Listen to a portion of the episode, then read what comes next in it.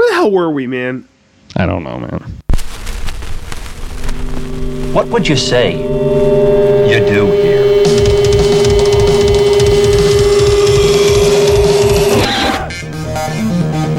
Have a good time all the time. Who's got it better than us? What in God's holy name are you blathering about? Well, I'll tell you what I'm blathering about. I've got information, man. I want you to be realistic. What do you love about music? Man being realistic. As the story grows. You got this, Travis. Make them wait for it.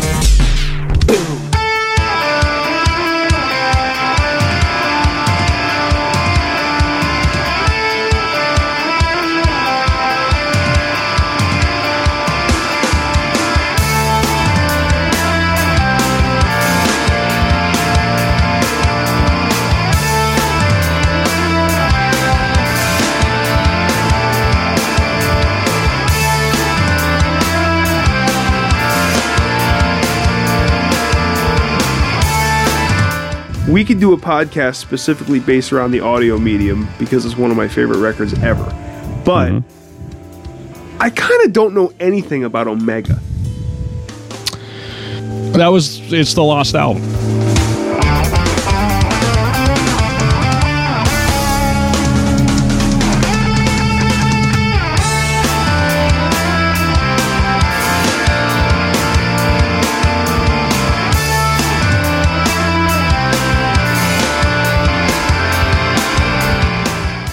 Was that was recorded while we were kind of. It was right after Brent left. Um, he he just kind of lost interest. There's it, basically what happened was we went on a South by Southwest tour. Okay. Uh, that was one of the worst tours I think a band could have. Um, Really? we were about three days in. It was we were on tour with Piebald and Damn Personals, um, and it was basically a big wheel package. Uh, big wheel recreation was we were basically all booked on a tour to get us to South by, and then we were playing um, at Emos. Um, so three days in in Ohio, our engine blows up in our van and we're all you know fucking broke you know mid 20s just no idea what we're gonna do so just get, get a couple you know credit cards out and get a uh, a u-haul rental Okay. now there's four of us so the u-haul only seats three in front so one of us has to ride in the pitch black in the back Ugh. and basically we had one show after Ohio, and then it was a straight shot down to Austin. So we're driving. I've, I I don't I don't even know how long it takes to get from Ohio to. I, I mean, it was a blur. Um, but we were trading shifts. You know, every every few hours, the guy in back would be able to move up front. Right. Somebody would have to go in back. No idea where things are going. You know, there's like weird weather. Snow. You know, driving through like hurricanes and shit. It was it was bad news, and it's terrifying because you don't know what's going on in the back. Like even if you have a light, you know it's not gonna last the entire trip. So the thing goes out on you eventually, and you can't just like tell the guys to stop. So you're just riding around in the dark. And if somebody hits their brakes in front of you, then you know you've got equipment sliding around. Like it, it was, it was terrifying, and it, it definitely took a toll on Brent. Um, so Wait, wait, wait, wait. You were on tour. You were on tour? we were on tour. We were we basically we were about three days in to it was like a, a two week tour, I think. Um, But you were with Piebald and you're buddies with them, right? yeah, but I mean they don't. You can't just uh, you can't take a an entire band and throw them in your van with all their equipment. It just doesn't. At that point, there was it wasn't an option that that we could even do that because and also those guys it was it was it was too late at that point when our when our van blew up. It was like they were already en route to Texas, and we were you know at the mechanics the next day. Got you. No, I got you. Finding out, you can get the U-Haul, you can get the three, you can get the three-person U-Haul, but why not throw the fourth person in, in in another band's van? Oh, everybody was gone. Like we were we were stranded trying to figure out how we could pull it together to actually get to Texas. I see. Um, okay, all right, all right. So it was kind of like those guys went on to the next show, and we were getting our van checked out, and then it just went from bad to worse, kind of thing, where the Gotcha. thing just Okay, I died. understand. Oh God, what a horrible yeah, it- situation. It was it was really unfortunate. We uh because we broke down. I forget where it was, like in in Elkhart, Indiana, or something, and it was it was in. We broke down on the interstate. It was the, in the middle of you know there was a town that was you know a half hour away Okay. that had that had the U-Haul, but we were going the opposite direction. And when we broke down, it was right before you hit like an Amish town. So there's no there's you can't get from there to where the U-Haul is. We I think we ended up having to rent a cab for a couple hundred dollars and basically ride with this guy. Oh, Not having any money, we had just blown all our money, you know, trying to get the van fixed. Um, right. so I had to leave my guitar while we got uh, a transfer, a, a money transfer, so that we could pay the guy that gave us the the ride to the U-Haul. And we get the U-Haul, we start driving. It's it's no fun for uh, anyone this long trip down to Texas. Right. Um, so we get to South by, we play. Everything goes great. It's a fun show. Um, and then we're kind of making our way up the uh, the East Coast, and we had we had a show in New York City.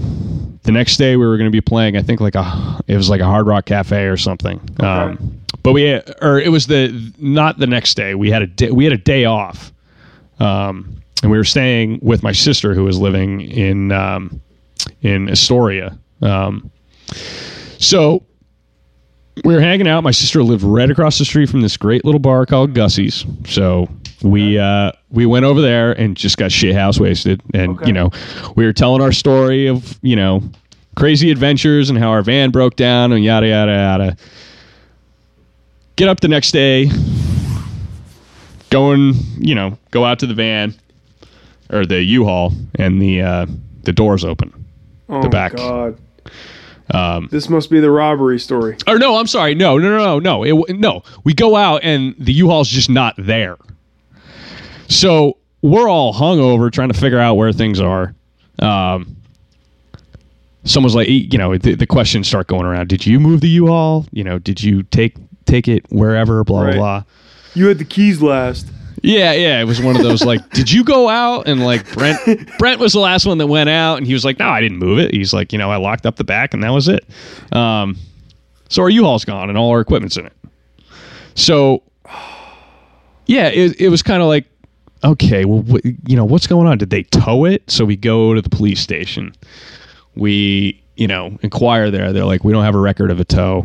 They're like, it sounds like it was stolen. And you know, we're we're from Vermont. It's like, oh, okay. Well, can you have somebody figure out where it went? And they're like, yeah, no, that's kind of like a bike getting stolen. solve- you know, Can you yeah. guys just go ahead and solve that crime? yeah, Real They're like, quick. oh, did you guys? Did you have insurance on it? We were like, oh, I think so. You know, and, and at that point, we're like, this is this is horrible. This is the worst thing that could have happened.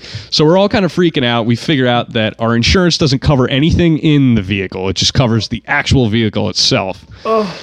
So then we we start having to do like an inventory, and you know, as we're talking about, you know, how could this happen? Blah blah blah. It was obvious that we were just drunk at a bar, talking to people, talking about how you know we were we had to drive this U-Haul, and some, you know, I guess very. uh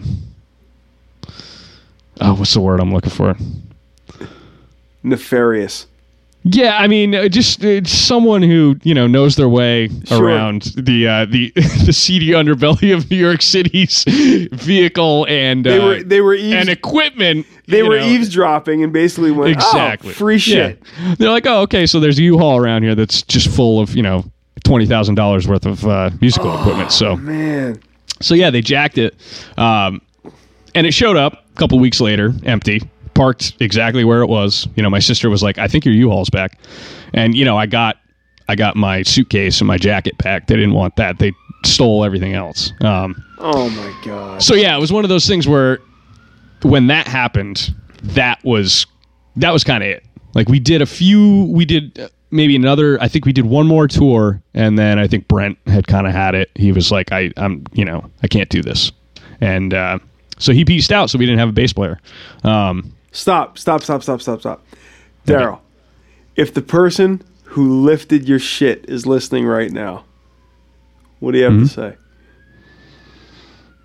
I mean, thank you because I I feel like it was definitely something.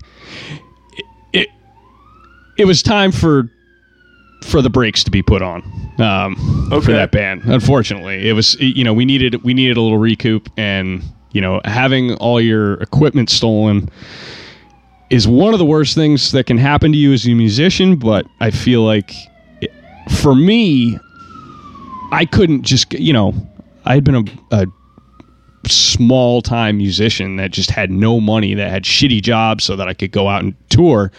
So there wasn't any there wasn't any hope that I was going to be able to buy back all the equipment that I had bought, you know. Sure. Oh, cuz some some of that equipment had links to things that I hadn't done in junior high so that I could have money to buy an amp and then I traded that amp and you know got the new amp, Right. saved some money, traded it, you know, it was like it was all sort of built up to this having you know nice equipment and it was all gone. Um, Ugh. so when, when all my equipment got stolen, I I kind of had to make do with uh, you know what I could kind of beg, borrow, you know.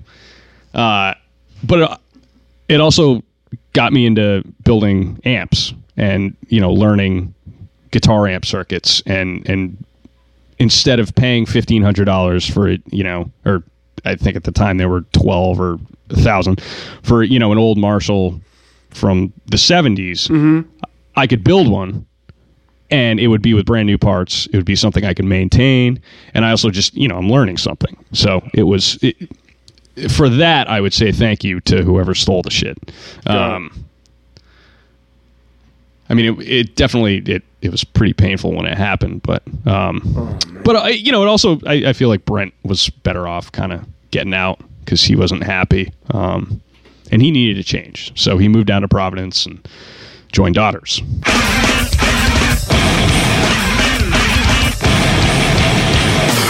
Get, yes.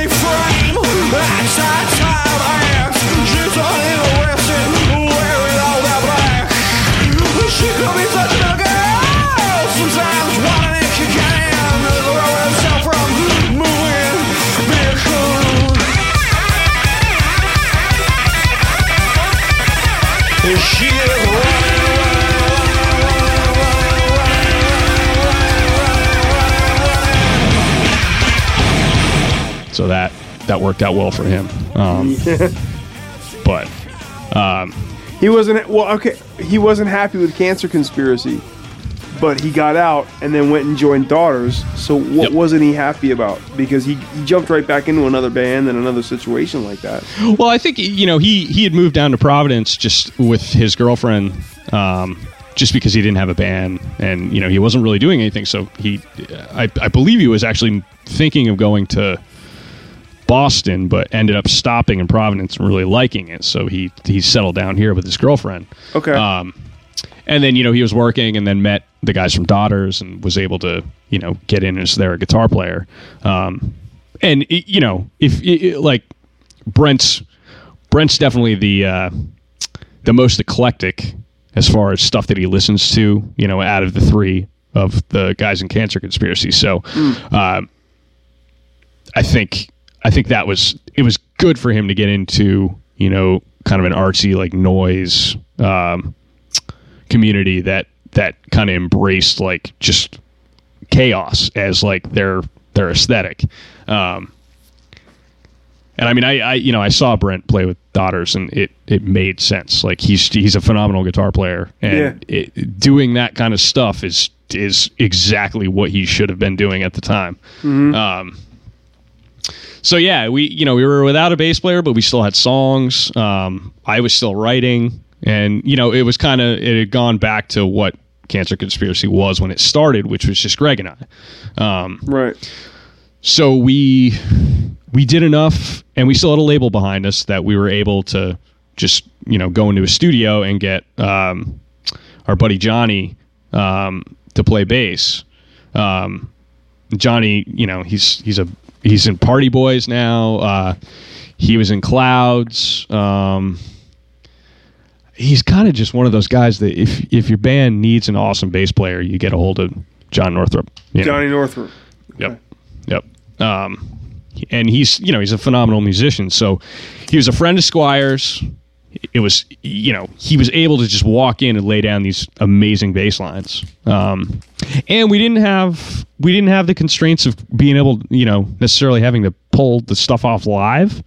So we we went a little more studio crazy um, with with Omega.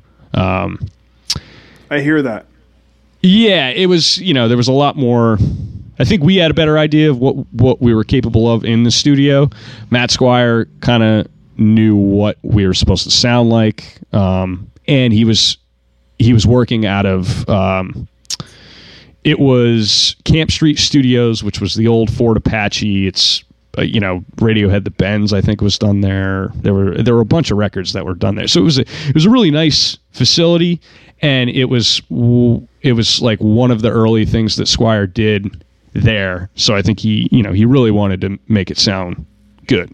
Um, So yeah, we you know we did that, and then we just you know played a couple shows, and and the label just kind of went under. Um, You recorded Omega at the same studio that Radiohead recorded the Bends. Yes. Uh, yeah, it's yeah. The Bends. I think some of OK Computer was done there.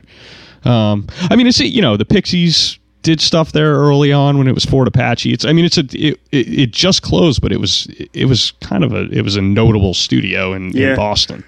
Wow. Um, yeah, it's pretty. I mean, just just being in there and looking at the equipment alone, it was just like, wow, this is pretty amazing. Right. Um, Right. but yeah, we you know we did the record and then the label tanked. Ran out of money. And yeah, well, it got it got bought by or it got passed over to I don't I don't really know the specifics of it. It was just it was another one of those like gray area things happening that, you know, Mm-hmm. I just I just wanted to put out records and play shows, but it wasn't wasn't happening at that point. So Right. uh, all the you know the label put a bunch of money into the record uh, we didn't have a bass player and then you know personal stuff was going on and it just it fizzled and that was it Got it. um, and i started getting into recording and that that kind of stuff was was going on um, and this record was kind of just sitting on a shelf somewhere nobody was going to put it out doghouse i think had the rights to it uh, but they weren't doing anything with it because we weren't an active band like they obviously wouldn't be putting out a record from from some band that wasn't going to be supporting it so right. um, right. Right. So yeah, they, you know, it sat, and I kind of went off and did my thing, and then uh, my buddy uh, Will from Radar, the studio that I work at, Here we go. uh, yep, Will was running uh, Radar Recordings with uh, this guy Mike Repasch, who's in Junius, and you know they had been an active label in Boston, um, and it was one of those things that they were fans of the Cancer Conspiracy, and they knew that there was this record that never came out. Um, and they just they was they were bummed about it, you know, and they and they had they had the means to put it out, mm-hmm. but they're just you know it was kind of left as like well the label owns it, so um, I don't know if it was Will that ended up getting a hold of Doghouse, some someone within Radar just basically it was like, hey, you still have that record? And Dirk at Doghouse was like, yeah, and I think they inquired about you know can we can we buy it? You know, can we secure it as as something that we could release? Um, so they worked out the Whoa. Explain that. Can we buy it? What do you mean? it was basically just you know obviously they aren't going to recoup all the money they put in, Right. but it it it has a value.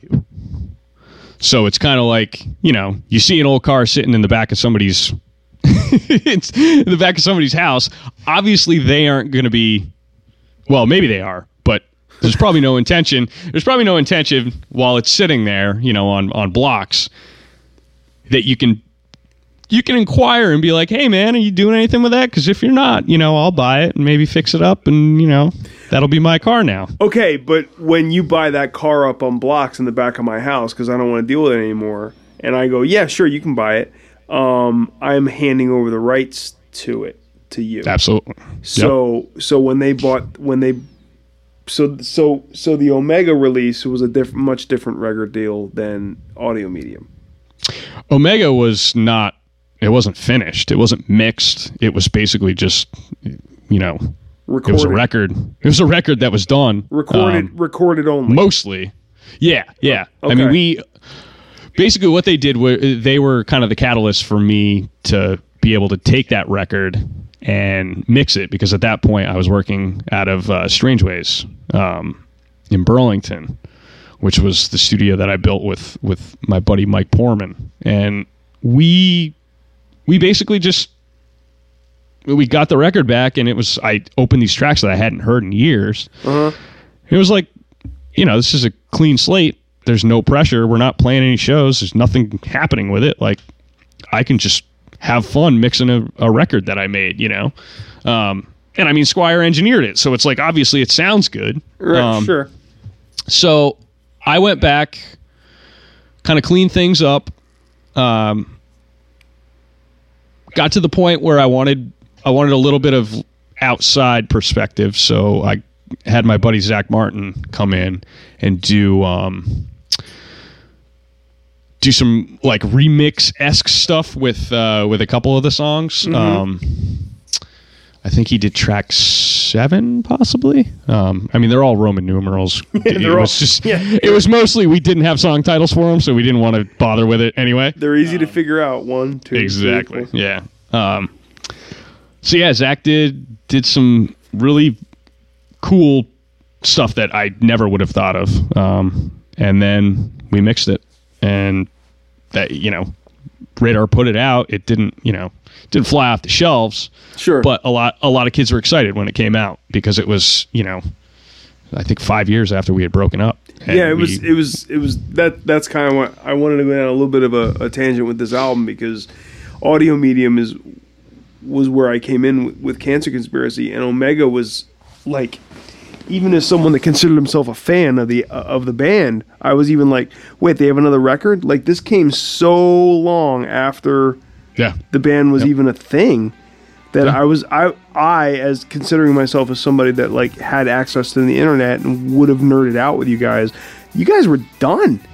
No, we were you, way done. You yeah, guys were was, you guys were a one and done. You had an EP, which was yep. which was called which was self titled, right? Yep. Yep.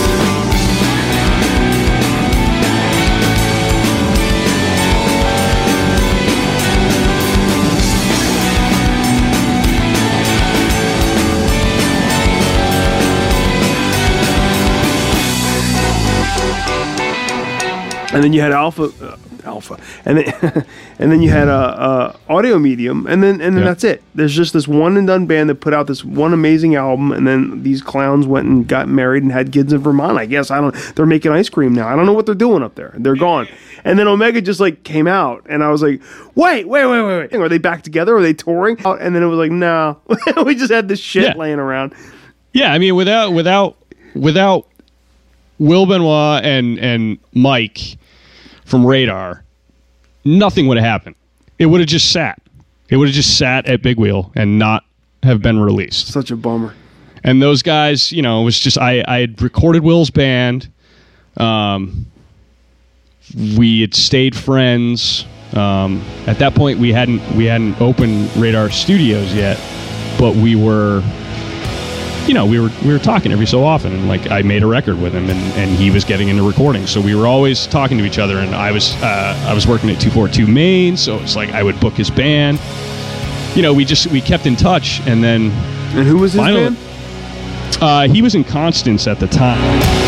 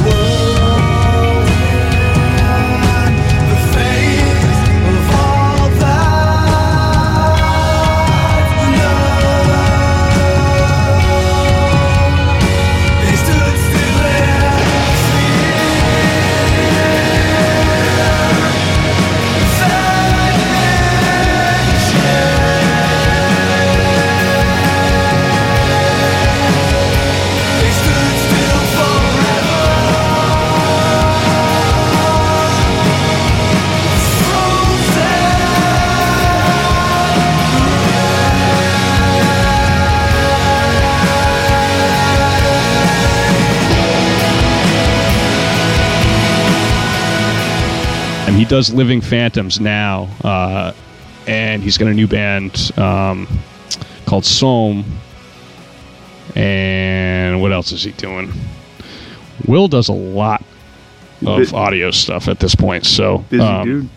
Yeah, yeah. I mean, he's he's very talented. Um, but yeah, he you know, just a he's a great friend. He's he's my best friend. You know, he's like the guy that I've known for you know ten years, and I still see him once a month, twice a month, you know. Right. And we're also we're also you know running a studio together, which is great. Um, yeah, let's talk a little bit about the studio. Uh, Radar Studios is located in uh, Clinton, Connecticut, and we are New England's only solar powered studio, which is kind of a, a fun bragging right. Um, it's uh, it's basically Will bought some property down there. I think he's got like a half acre. Um, and it's, it's just a straight shot off 95. It's this wonderful little sort of like touristy beach town that's dead most of the time. You know, in the summer it picks up, but not not anywhere aside from around the beaches. Okay. Um, very quiet. He's got everything set up so that the the place is you know it's running solar. He's got a it's running pellet stove. Like it's it's self sufficient. Uh, he and his wife live there. They live in um, one structure, and then when he bought the property, there was another structure that his intention was to, you know, open or not open, but build a, a space that he could record out of. Um, and at that time, uh, Strange Ways, the recording studio that I was working at in Burlington, we had moved that to Rhode, uh, moved it to Rhode Island. Um, I, Mike Porman, the guy I was working with, he he had decided he was he was getting out of the recording game.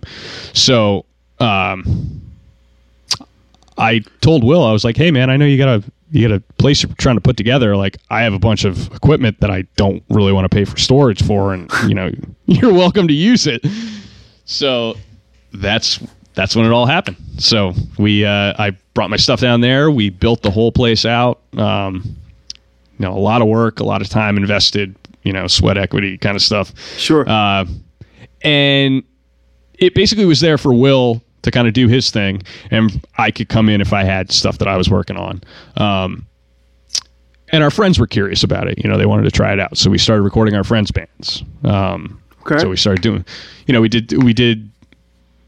I think the last three Junius records down there. Okay. Uh, we did some Caspian pre-pro. We did. Um, I mean, there's a you know, I I I pretty much have recorded the last two um, Doomsday Student Records down there, which those are the Arab on Radar guys from Providence. They have come down there and done their last two with me. Um, we're kind of like you know if you know if you know Will or I, come on down. You know we'll we'll definitely record you kind of thing. We haven't quite done like the hard, like we're open to the public sort of thing. Um, okay. But uh, if you got a friend of a friend, you can you can get in and do some stuff with us. I got you. okay, all right. All right. uh, that's ins- that's some insider trade stuff right there. It, it is. Well, you know, it's like we like because it is. You know, it's Will's house. It's his property, right. and we we we sleep people there. It's not like it's it's in the middle of you know rural Connecticut. It's not like you can just get a hotel room and you know be right. next to the studio. You're going to be a little little ways away. Um, Got to have some sort of a interpersonal relationship with the people that are recording there, because exactly that band's going to be using the same toilet as his wife. Exactly. Right. Exactly. I get it. I get it. Um, I get it. Totally. yeah. That. Yeah. So yeah, it's uh, but once you get down there, you kind of realize like this is it's like a little it's like a little sanctuary you know it's like a place where you can go and and make a fun record right and, on yeah yeah sounds cool have it be an experience so yeah it's been i mean it's been great it's definitely one of the one of the most comfortable studios i've worked out of um, and i feel like the bands feel that way too you know they, they mm-hmm. it's it's something that's always said like man i've really you know they have a lot of fun it's very chill you know you there's no there's no clock. You know, it's like you're just there. You're right. making, you're having fun making a record. Um, so yeah, I mean, it's it's been. I feel blessed that I've been able to hook up and and work with one of my buddies, do something do something cool. So, so this is this is what you do now.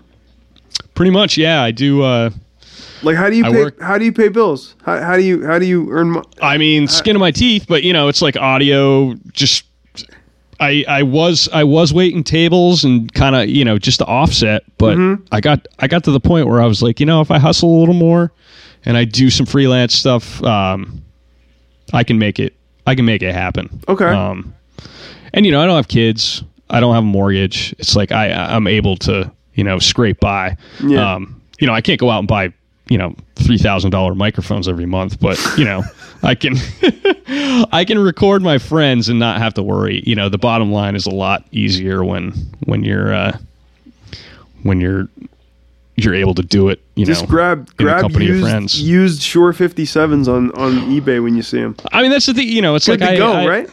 I know I know my way around a studio enough that you know having a million mics is great, but you know having 20 that you know are going to work for you know the applications you're you're using them for it's that's the most important thing right um, right right my problem is i buy a lot of amps and i build a lot of amps so it's like it's it's kind of a it's a mountain of amplified guitar amps and just you know fun pedals and stuff down down at radar so that's where we that's where we waste the most time i'd say is like pedal lineups and amp lineups and gotcha. just having fun but uh yeah.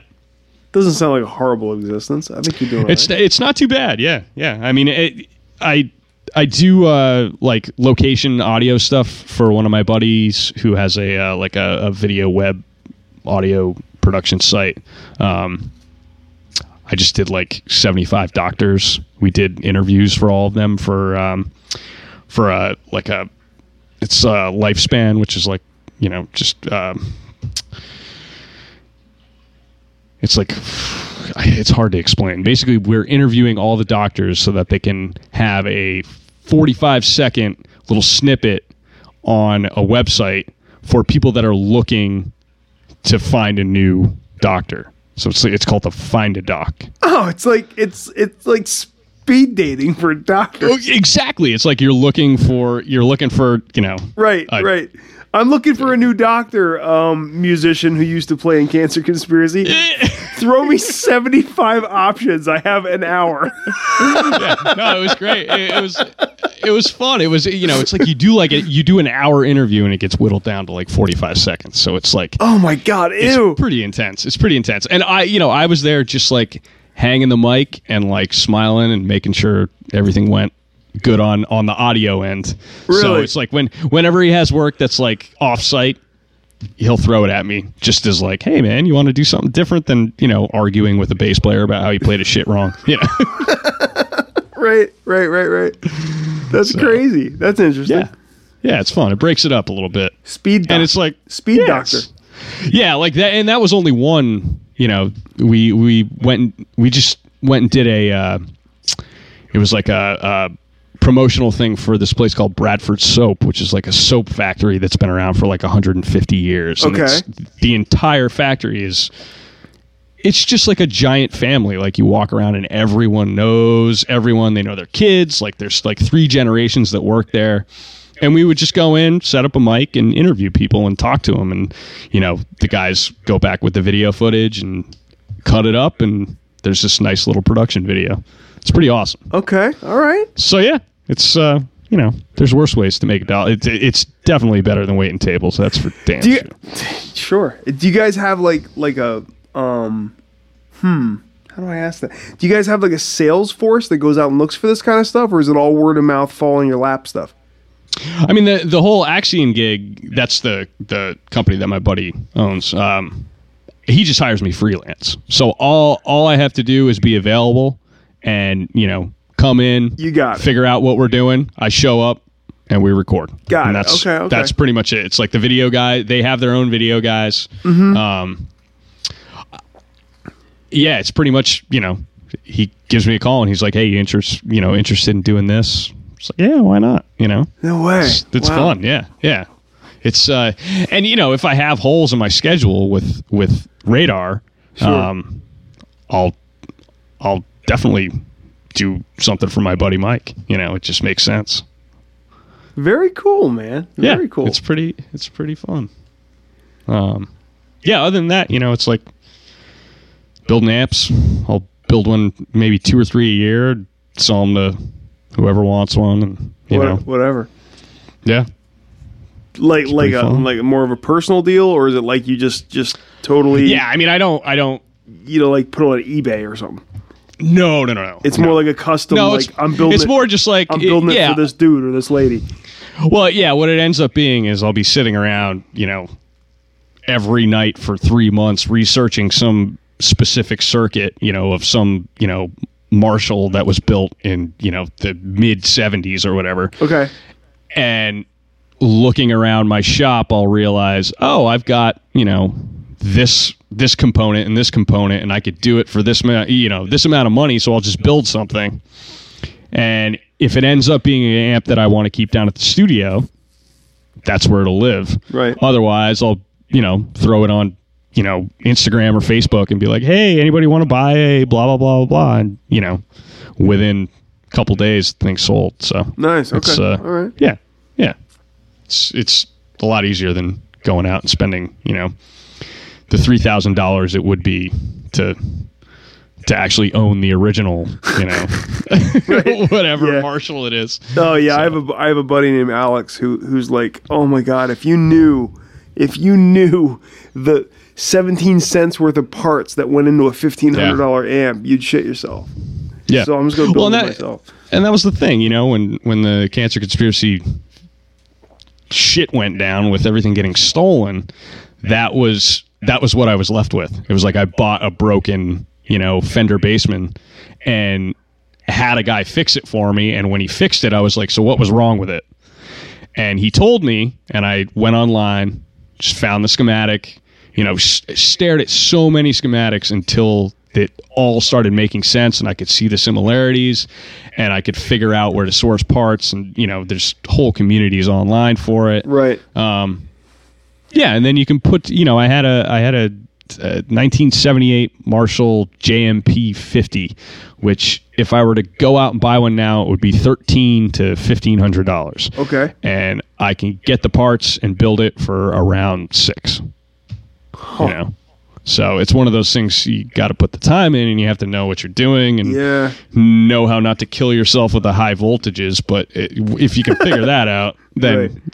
You can have you can have a decent amp, and you'll know how to fix it. So, you know, it's fun. Got it. Gearhead. Yep, gearhead. We have to go down. We have I know when you and I were talking on the phone, I said, "Oh my God, don't don't go any further. I definitely want to talk about that on the show." Oh, the records. And no, that was just that was just today, and I'm not gonna forget about that. But there was something else when when you and I were on the phone, and I didn't write it down. Was it two four two? That's a part of it. You can talk about two four two a little bit because I know you keep mentioning that. Yeah, I mean two four two is like that's it's a thirty year old teen center. You know, it's it's Right. one of the old. I. It's always Oh, it's one of those things. it was Bernie. Bernie started. Oh yeah, yeah, yeah Bernie. Yeah, Bernie that was Sanders. it. He uh, he started the mayor's youth office. I believe it was yeah, it must have been 86, 87. Um, his wife. Um, they started the uh, the mayor's youth office, which was it was just a board put together, and they were they were given a, a space in the city uh, that was part of a larger building called Memorial Auditorium. Mm-hmm. Um, and when you know when you pull into Burlington and you're driving down Main Street, you see Memorial Auditorium. Okay. And if you look real close, you'll see 242 Main, which is you know it's a it, I think the cap is 130. Um, it's a small club. It used to be a little higher, but the fire codes and everything changed. Um, but yeah, 242 was open just as like a space for you know kids in Burlington to be able to hang out and sort of self program. Um, so, you know, they had video projects. They had Self-program? uh, cop self program. Basically, like y- they dictate what is what the programming is of the place. So they they dictate what is going on as far as uh, events and activities and and whatnot. Okay. Uh, and there's you know there was a, a budget that was allowed for 242 Main so that they could have video equipment and that they could do you know they had a very simple kitchen. They have you know it was it was it was a teen center. Um, But it had a little more backing than like your standard, you know, YMCA or whatever. Um, but because it was kind of open to the Burlington youth, it immediately turned into kind of the place to see shows because all the punk rock kids were kind of like, "Hey, we have the space that we can do whatever we want in. Let's start booking shows." Um, and I mean, it's it's held. You know, Fugazi played there back in like early '80s. Um, I'm, I'm sure it's on the live. There's uh, there's a long Fugazi Live long, website with it- all the shows. I mean, there's actually there's a there's a photo online of, uh, and I think yeah on their on their live series shows. Yeah. the uh, one of the the photo for Burlington is actually a shot of of a couple of the guys in standing in two four two at the bar. Cool. Um, but yeah, there you know it's it's one of those it's one of those spaces that if you lived in Burlington and you were a kid that was playing in a band, um, or you were going out to see punk rock shows, that was where you went. Um, and you know it's it was one of the like when I worked there, I booked Mastodon there before they blew up. Um, it's I mean I used to see Shotmaker uh, pretty much any any like underground band from Canada that was coming through. Ire, uh, a lot of Boston bands would come through. Um, Simon from Drowningman was actually booking there, and he, you know, he booked like I Hate God, it, it- just big, bigger underground acts. That was kind of the place they would go because most of the clubs in Burlington are not booking that kind of stuff Okay. um, or there's not enough of a draw that you know they're going to be able to guarantee that it would be worth putting on in a larger venue. Um, plus, like I said, if you're a kid, that's the place that you play. Um, so I, it you know it it's been around 30 years. They just recently the the larger building Memorial Auditorium um, has some structural issues that are not. It's just too far gone. It's an old old building. I think it was 1800s or something. So it's just kind of falling apart at this point. Right. And it's I think it's in the millions to actually repair it. So 242 is getting shut down, unfortunately. But um, yeah, I mean when Bernie made made his you know run that was one of the things that was popping up all over the place was you know bernie opened a teen center back when he was mayor of burlington uh, and it's still going today you know and that's it it is it's that's it's the little teen center that bernie built That's cool, man. yeah Yeah, it's a great, great space. And got- can got a- and cancer is doing like a like a sort of reunion show very soon. Well, technically, it's my band from high school, but uh, because Greg was the drummer for Cancer Conspiracy, and Brent's just curious to see me and Greg play. There's a yeah, there's a good possibility that we'll be able to pull a couple songs together while while we're up there. So yeah. Oh man. Oh, So when I don't know when I don't know when this is coming out, but I don't either. Yeah. I mean, it might guarantee that we have five more people at our show.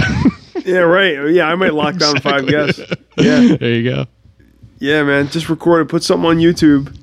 Yeah, I would imagine. I mean, it, the the idea with uh, with this show, uh, we're doing it at Higher Ground, which is in South Burlington. That's like the biggest, like the the biggest venue and, and most notable um, in in the Burlington area. Uh, we we just locked it down so that we would be playing um, Rocket Sled, which was my old band. Um, who I, you know, I was playing with those guys when I was 17. I think that was one of the stories you wanted to talk about was taking time off from work or from high school so I could go to whatever.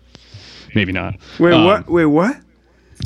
I was telling you a story about how when I first started playing music, I had to get a, a note from my parents to get out Yes, high school. that's it, dude. How this- rock and that- roll badass is this? Go ahead, well, start over. and it was yeah. So this band Rocket Sled that's doing this reunion show, um, I had joined when I was I, I, I want to say I was seventeen. okay. Um, and I was little side note. I was in a band before that for I think two or three weeks. It was a band called the Fags, okay. and we were.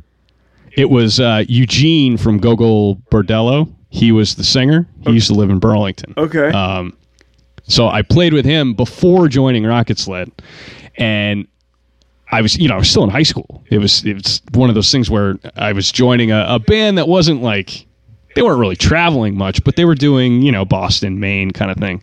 Uh, so we uh, we had a, I think it was a two or three day weekend with uh, Sam Black Church. I don't know if you ever heard those guys. They were from Boston. no. They're big. Um, they were big in like the the northeast, um, kind of like a loud rock thing. But I actually had to have my parents write me a note so I could get, I could not be in school on Friday, so I could drive down to Providence and play at Babyhead That's bad. um, which was it was pretty fun. Yeah, because I mean, being a 17 year old kid that really hasn't played out.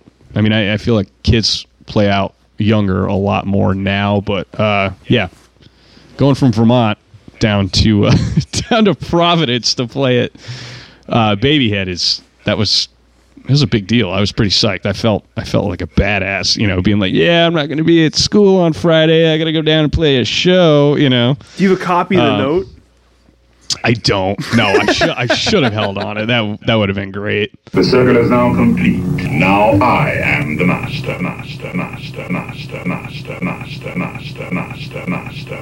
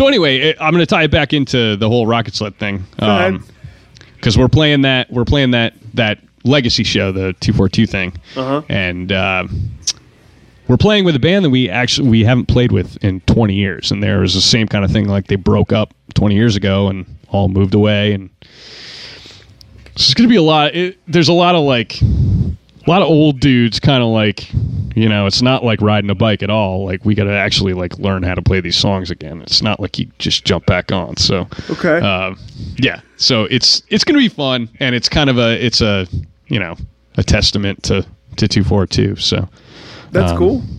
yeah, it should be fun. I'm psyched. I mean, it's I'll probably get a little little teary eyed. It's two four two is a pretty special place for a lot of a lot of the you know punk rock kids in in Burlington. So And this and this show is the 21st. You said.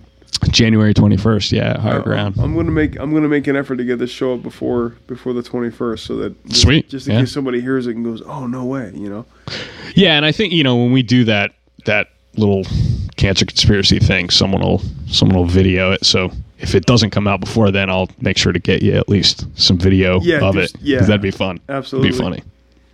Yeah. Yeah. Cool. Mm-hmm. So so just before um, man, we're all over the place. This is fun. This is good. I know. Yeah. How how do you work this? You're just gonna like edit the shit out of it and just like bump it gonna- all around. No, I'll, I'll tell you how I work it. I'm not going to edit anything. This is it. Yeah, All I right. just I, I will add I will add music clips here and there, and uh, Yeah. this is just a conversation. You and I are just having a beer and talking, and people can That rules. listen in and listen Nice. to it. It's really it's really a it, dude. It's a it's a shitty podcast. like, like, I hear I hear some of the better ones that really are streamlined and edited and take like all the prominent stuff that you need to hear and they get it down to like 28 minutes and I'm like nah I, I don't feel like doing all that Just warts and all. Just do it. Just throw it out there. yeah That's like awesome. Yeah. like there's there's an art to taking a three and a half hour football game and narrowing it down to the the uh, the uh, 28 seconds that I needed to see. You know what I mean? Mm-hmm. But I just ain't got the crew, man. I ain't got the time. I gotta Yeah. like tomorrow. I gotta I gotta go food shopping tomorrow morning. I gotta take the kids to basketball. I got it gets up how it gets up. You know. no, that rules, man. I, I'm I'm very. I mean, I I don't think I'll make it more than ten minutes listening to my own voice, but you know, Nah, you're doing fine. You're doing fine. This is your first podcast, you said, right? yeah, yeah. I never. I mean, I, dude, I I like that was uh, that's one thing about like being in a band that it just didn't make sense for me because I have like the worst social anxiety as far as like I get freaked out by fucking microphones and like I just I yeah I can't I can't deal with it. Dude, you're Can't smashing with it. You're doing fine, man. I I mean that's good to hear. but, yeah you know, and yeah. and this and this and this is yeah and that's and that's the uh that's the critique and the uh the that's the opinion of a guy who just bought a microphone and started doing this so i mean it isn't like you know it isn't like this is a huge show or anything but no this, Oh, this is man. I, I mean, I'm definitely psyched to be doing it. It's a lot of fun. this so. is cool this is cool Yeah. So just before we hit record we started talking about records.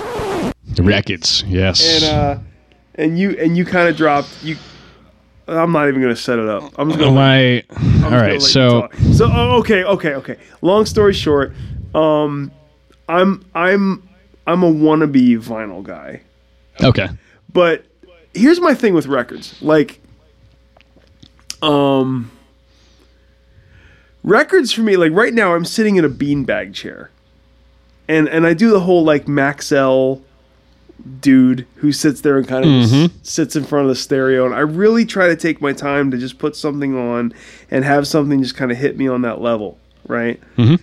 Like as much as I love Dillinger Escape Plan, they're one of those bands that I don't necess- I don't need Calculating Infinity on vinyl because I just feel like that's not a beanbag chair, sit down and relax kind of a record. That record Sure, makes, yeah. like that's more of a put it in my iPod and cut the grass so I can get it done ten minutes faster kind of a kind of an album. You know, you follow what I'm saying? yeah, no, I totally see. Whereas like I could totally vibe on like getting like like uh, uh like clockwork from Queens of the Stone Age on vinyl. Yeah. Something like that. You know what I'm saying? Or or or cancer conspiracy or something. I, I feel like for some reason tech metal Mm-hmm. just I don't need that on I don't need that on vinyl, you know? Well, that's yeah. I- am I I- weird? I- am I am I doing it No, wrong? no, no, no. I totally. It, it, right. uh, probably in the last like seven years, I think, like five to seven years, I would say. I was kind of on that. You know, I'm only buying it. You know, if it's an album that is pro- that's proven that it's going to be an album that I'm going to hold on to, Okay. and it's one that I will listen to. Um, the problem is, is you know, before that, which like I was, I when we started this, I was telling you about how my mom gave me her records. That was kind of that was my introduction to sort of falling in love with music. Okay. And when you think about it, it's the only format that has spanned our entire musical consumption. Yeah. It's like uh, uh, you know CDs. I never, I never really even got into CDs. I, I, they just didn't have the appeal that vinyl had. I definitely had a lot of tapes when I was a kid, Yeah. but it's too. like tapes break. They just they're they're horrible. You Yeah. know they they sound shittier as you play them. Uh, yeah. um, every time you play them, they get worse. Yeah. Yeah. Um, and you know, MP3s sound horrible too. You know, and it's like Truth. I feel like I feel like in this day and age, I listen to things on. You know, I either stream it. Like I I use Spotify because I I like the large, um, the the large library that that Spotify has, and that it has a lot of stuff that I have looked for on other streaming things, and they, Sure. they, they just don't have it. Yeah. Um, yeah. Yeah. Yeah. but- Spotify won. Spotify won that game. Yeah, and that's my. Uh, stay but that open. that was also I like everyone. Everyone's got an opinion about Spotify. Either it's you know the greatest thing in the world, or it's the worst thing for whatever. I've bought more vinyl because of Spotify because I everything's accessible. I can find out. I you know I've found out about a ton of new bands, just you know going down the rabbit hole, Yeah. just clicking on different things, and and you know there's a certain album that I never really invested time with that I've suddenly, you know, I've got a drive, I can throw it on. Sure. Um, and then, you know, I end up buying the record. Um, so yeah, I mean, when I was a kid, it was like, I got my mom's records. So that was, you know, probably 30 records. And then my neighbor had a, had a garage sale where their you, you know their son who was a few years older than me that was into like ACDC and Van Halen and stuff I went over and bought those records for a quarter a piece and then I remember I used to skateboard around my uh, my neighborhood when I was you know in sixth grade or whatever and there was a garage sale down the street. And it was obviously someone who really loved records and you know was buying vinyl. Um, uh, it was like a large, large, like I think like hundred records or something, or like seventy five records. Um, and they had all these price breakdowns where you could buy like you know a quarter for one, or you know five for a dollar, and Sure. it just kept going up. And then they had like buy them all for you know whatever. It was like thirty bucks or something, and you know at that point I think I was. I was able to talk my parents into it because my mom had the soft spot, you know, of the Okay. vinyl thing. So I borrowed the money, you know, t- probably did a bunch of lawn mowing to, to pay it back. Sure. But uh, sure. Sure. I just remember going down the street and just throwing crates onto my skateboard and like pushing them up the hill and getting them home and then going back down the hill, another crate. And like, you know, did that a few times. And then I had a giant record collection of all these records that I had never heard of. How many like- records did you buy? I think I, I can't remember. I mean, it seemed like a million because I was pushing them up a hill on my sure, skateboard. sure. I mean, I th- I would. s- It was probably close to 100, like Okay. 70, 75 to 100. Okay, Um, but he had some really cool stuff. He had like like venture venture stuff that I had never listened to. Okay. Um, he had uh, he had a lot of like cool like funk stuff. Um, Hmm. that it, stu- you know, it was a bunch of stuff that like I I probably never would have bought. Um, and it was stuff that I held on to. And what I was telling you when my buddy was talking about uh, my buddy Quinn is opening this record shop in uh, in Lowell, and you know he I guess whatever whatever spot was up in Lowell. Opening a record shop in 2017. Yeah, yeah, it's great. Well, I see. I think the thing is, God is bless that. The like one record store in Lowell, or the one that people would go to to buy like, you know, punk stuff. Uh, went out of, went out of business. So I think he's trying to like fill fill the void. Okay. Um because I don't think it was necessarily that they weren't doing well. It was just that you know it's a record store guy. He's like eventually he's just like, all right, I'm done sitting on all this shit. You know. Gotcha. Um, so my buddy Quinn has been in the process of you know taking out a loan, and he's got he had a distro at one point, so he's got he's sitting on a bunch of records anyway, um, but he needed stock for his store, um, and when I was when I when I was in Cancer Conspiracy, actually, I had a job uh, in Burlington at a record shop uh, that my buddy Jeff ran, and he would pay me in records. So it was like forty dollars, you know, a day to go and open the shop, and I just sit around and listen to records. Now, and that's like you know, that's a few five dollar records, or it's forty one dollar records. So I was always going for the forty one dollar, you know, just walking out with like piles of records. Sure. So I called him and I was like, "Hey, Quinn, like, you know, if you get this record store thing going, like, I I have records. I was like, I I'm sick of moving around with them. Like, dude, if you want to buy them, I I'll totally, you know, work it out for you. Really. And uh, you know, I I premised it with there's there's two conditions. Like, obviously, I'm going to keep some. Um, and the other condition is you have to take everything. And when I said everything, it was, you know, there's records that are just unplayable. They're garbage. Um, you know, these there there were these records that I never even listened to that I would, you know, eventually I became that guy that like if you had records you didn't want, you could you could hit me up and I'll go over and grab them. Okay. Um, the last big score I got was it was a couple hundred, and it was uh, I'm not going to say her name because might get her in trouble, but uh, her ex boyfriend, who she lived with, uh, was a DJ, and he had a lot of records. Got and it. She had made it very clear that he had to come pick up his records, like multiple times, and he just never came and got them. Ah, so she was like, "I'm I'm sick of looking at these records. You gotta like, if you want them, come get them." He was warned. Basically, he he had fair warning, and so she was like, she was like, "Just come and take them." She's like, "There's a lot of like, you know." old like funny like dance music she's like there's some metal like just come and get it Okay. there's like complete ACDC collection, like complete Judas Priest collection, like old like like metal blade samplers with like like Slayer and Metallica, like Yes. crazy shit. And I'm just like, I'm, d- I totally, I'll get all this out of here for you. So I brought it home, and that was like, that was when I was like, okay, I have a problem. Like, there's a lot of stuff that I'm never going to listen to. There's a lot of stuff that I just, that's great, but I just don't listen to it. Right. You know? Yeah, that's my problem. Yeah. And my buddy, my buddy Quinn was like, listen, man, I'm sick of moving around with this stuff. If you want to buy it, like, just name your price. So he gave me this ridiculous offer, and it was it was under the impression that I had, you know, somewhere around a thousand records. Um, so I was like, okay, well, you know, you gotta you gotta take everything. So I start packing it, everything up, and I'm just, you know, it's going way beyond like my my guesstimate of it being, you know, a thousand to twelve hundred. I was like, I think it's going to be more like eighteen.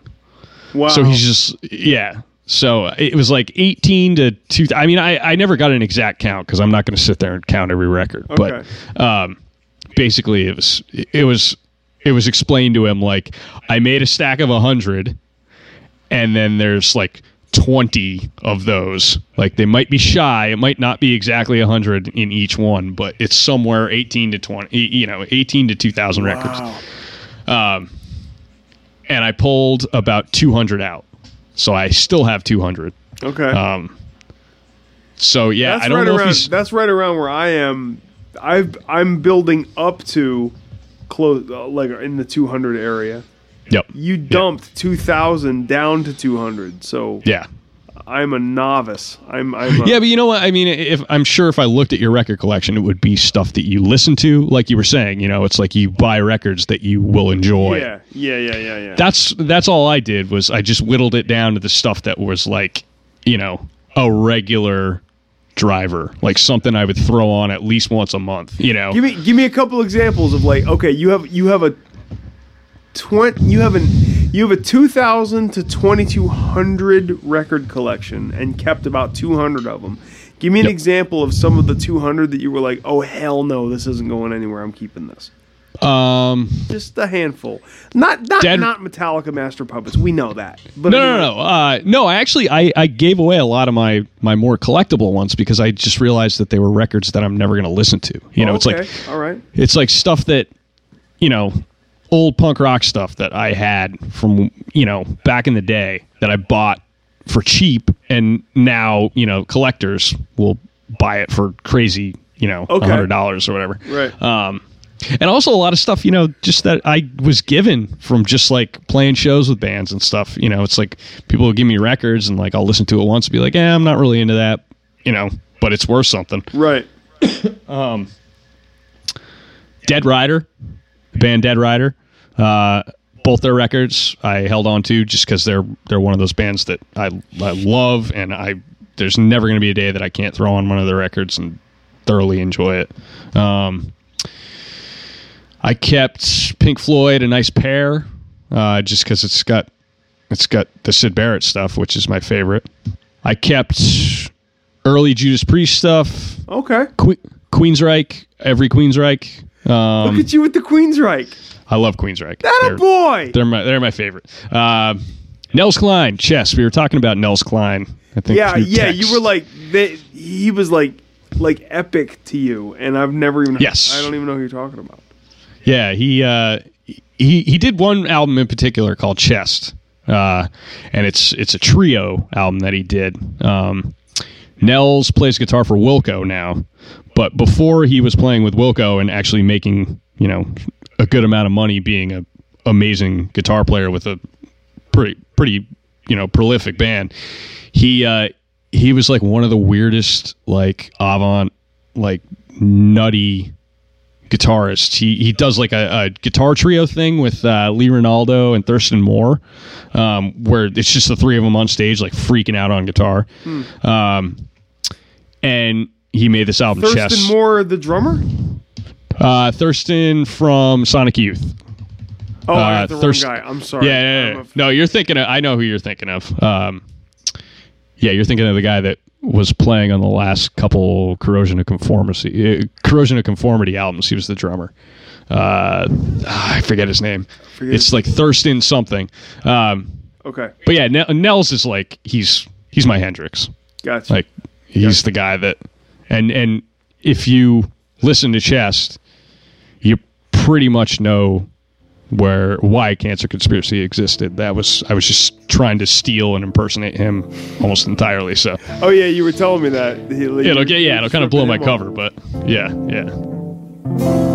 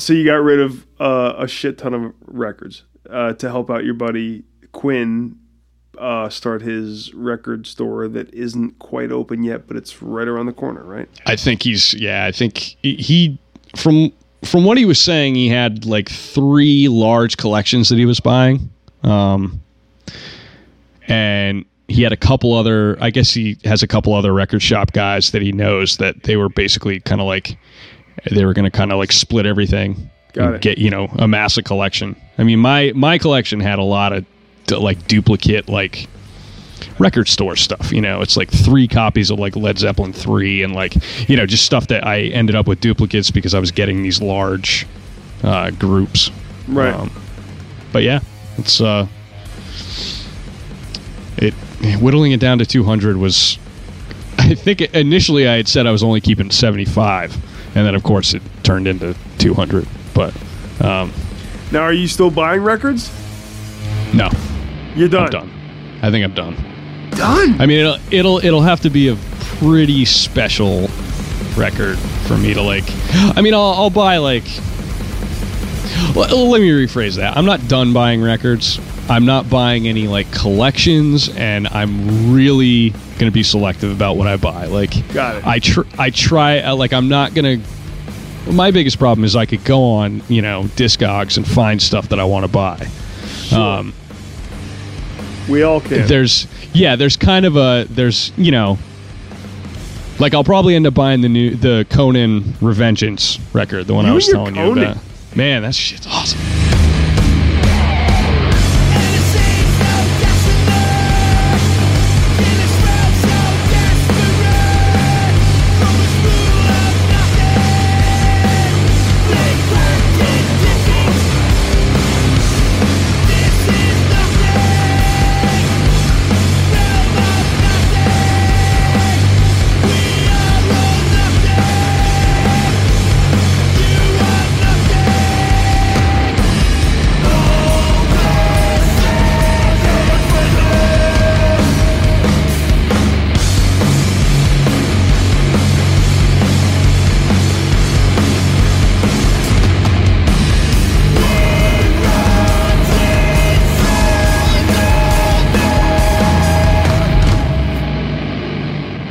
just because that's a record that like really i've been i'm super psyched about and i feel like it's something that could be a regular play okay. for me right. um so you're, but you're- yeah. you're, you're back to buying one record for something that you really love, as opposed to like I found a good deal on 80 records. Exactly. Or or you know, it's like I'm curious, you know, there's a new record that just came out.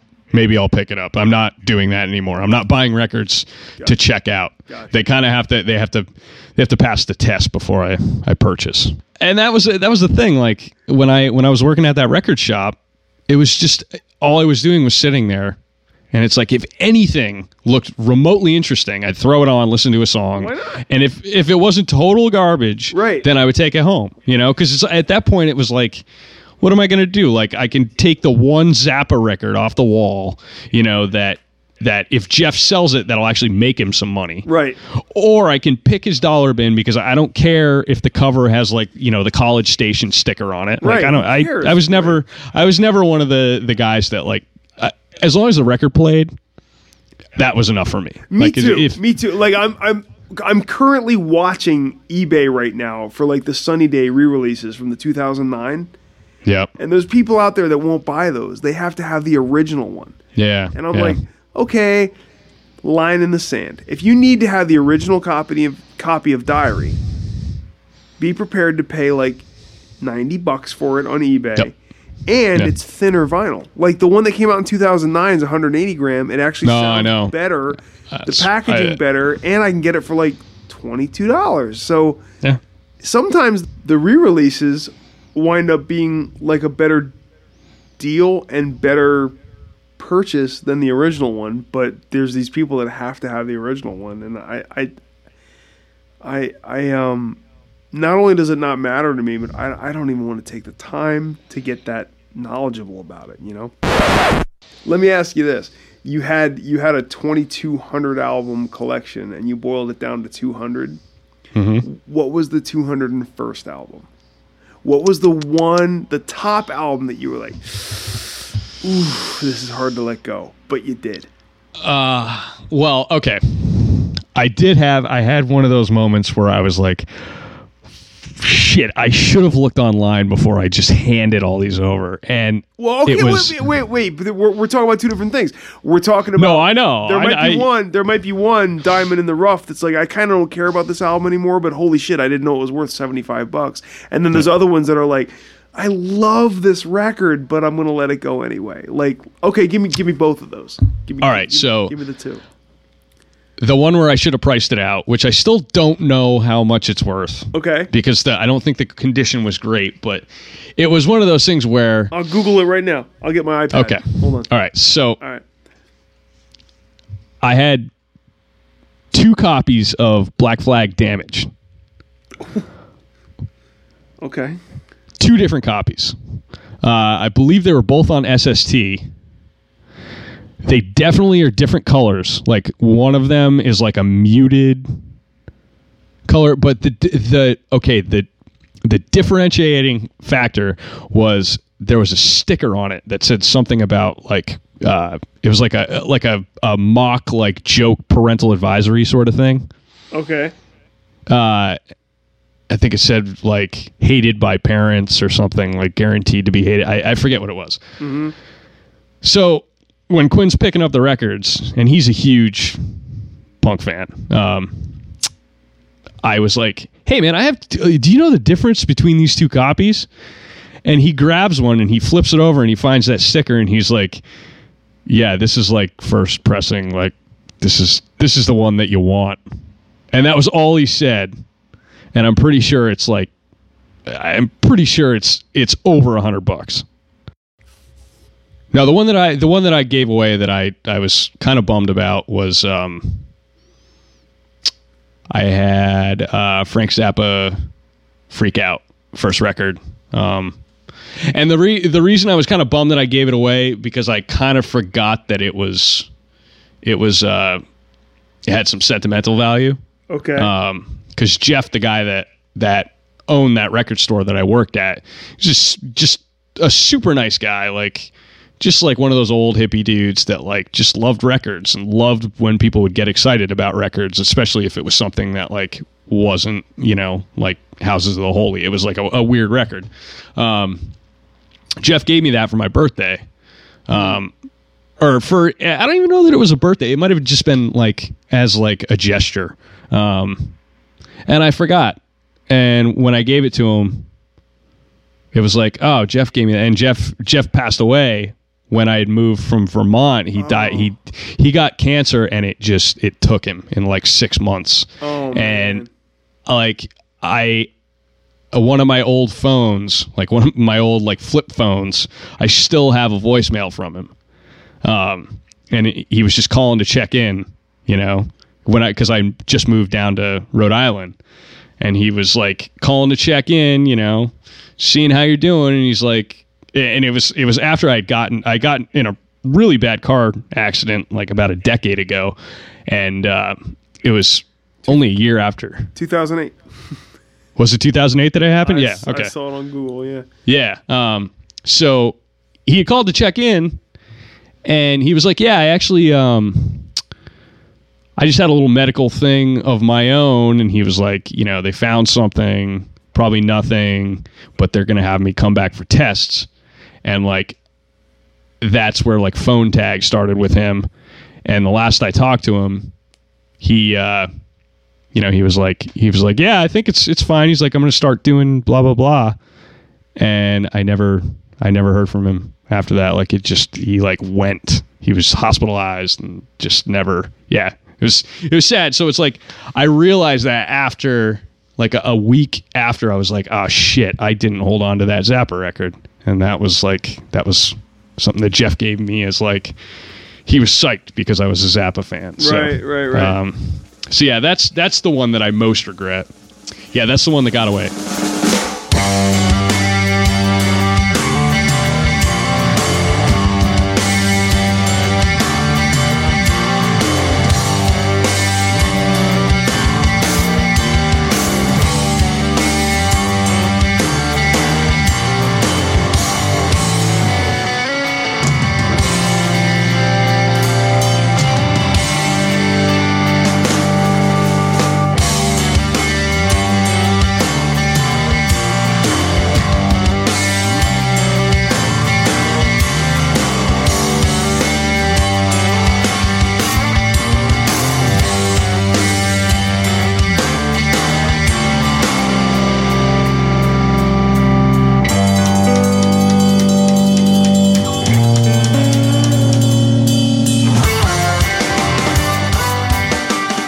Got a hold of me, it's and we started talking. It's like there's a you know there's a, a history and there's a, a a time frame where like I said, you know, it's like we're getting older. Our circle is getting smaller. You know, our friends that are doing music or that are into music that are still in it have have a, a, a pretty long history, you know, and it's it's important that it's documented in some sort of way, you know. Yeah. Just you know through through you interviewing and talking to people or you know written stuff like it just it's important that it, it gets documented because Mm-hmm. i mean we've all been you know there's a there's a pretty significant overlap i think in the underground music scene um, especially f- with guys in their 40s you know it's like Yeah. Seen some shit so it's, it's cool that you're getting people to talk about it Right.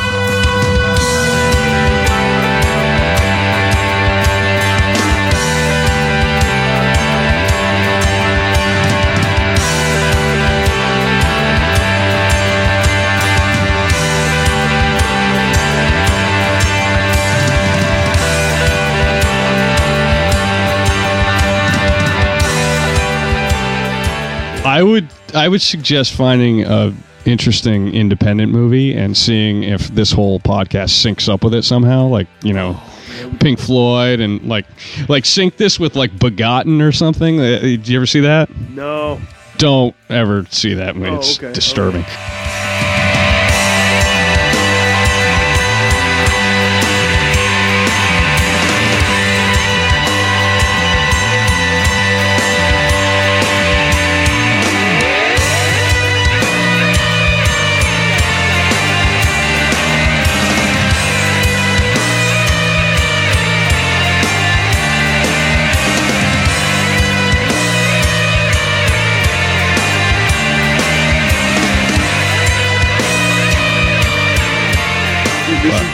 this has been a marathon conversation. This is an ep- I I told you, man. I told you this is going to be like a, a box set. box set. Yeah, we're, we're gonna press this to vinyl, and then you'll probably sell it to a record shop. You dumbass. Well, I think if you once you edit all the dropouts that I had, it'll probably only be like 20 minutes. So- Cut it down. It'll be the EP. exactly. Exactly. That's awesome. You can have like a, a bloopers compilation of me going like, "Hello, hello, Hello? Hello? what the fuck, what the fuck." Yeah, right. Yeah. Me on this end going, oh come on. yeah, man, shit happens. Whatever. Yeah, yeah. Uh, Daryl, this has been this is this has been awesome, man. This is That's great, man. This, I, if this is what podcasts are like, I'm gonna do one like every week.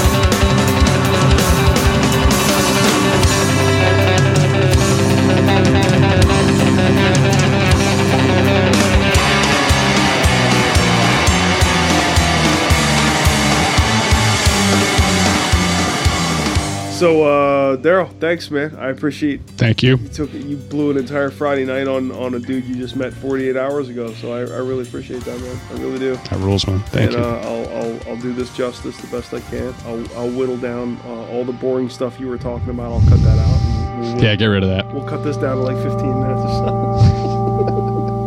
Awesome, awesome. As the story grows. We love you. Take care. Bye bye.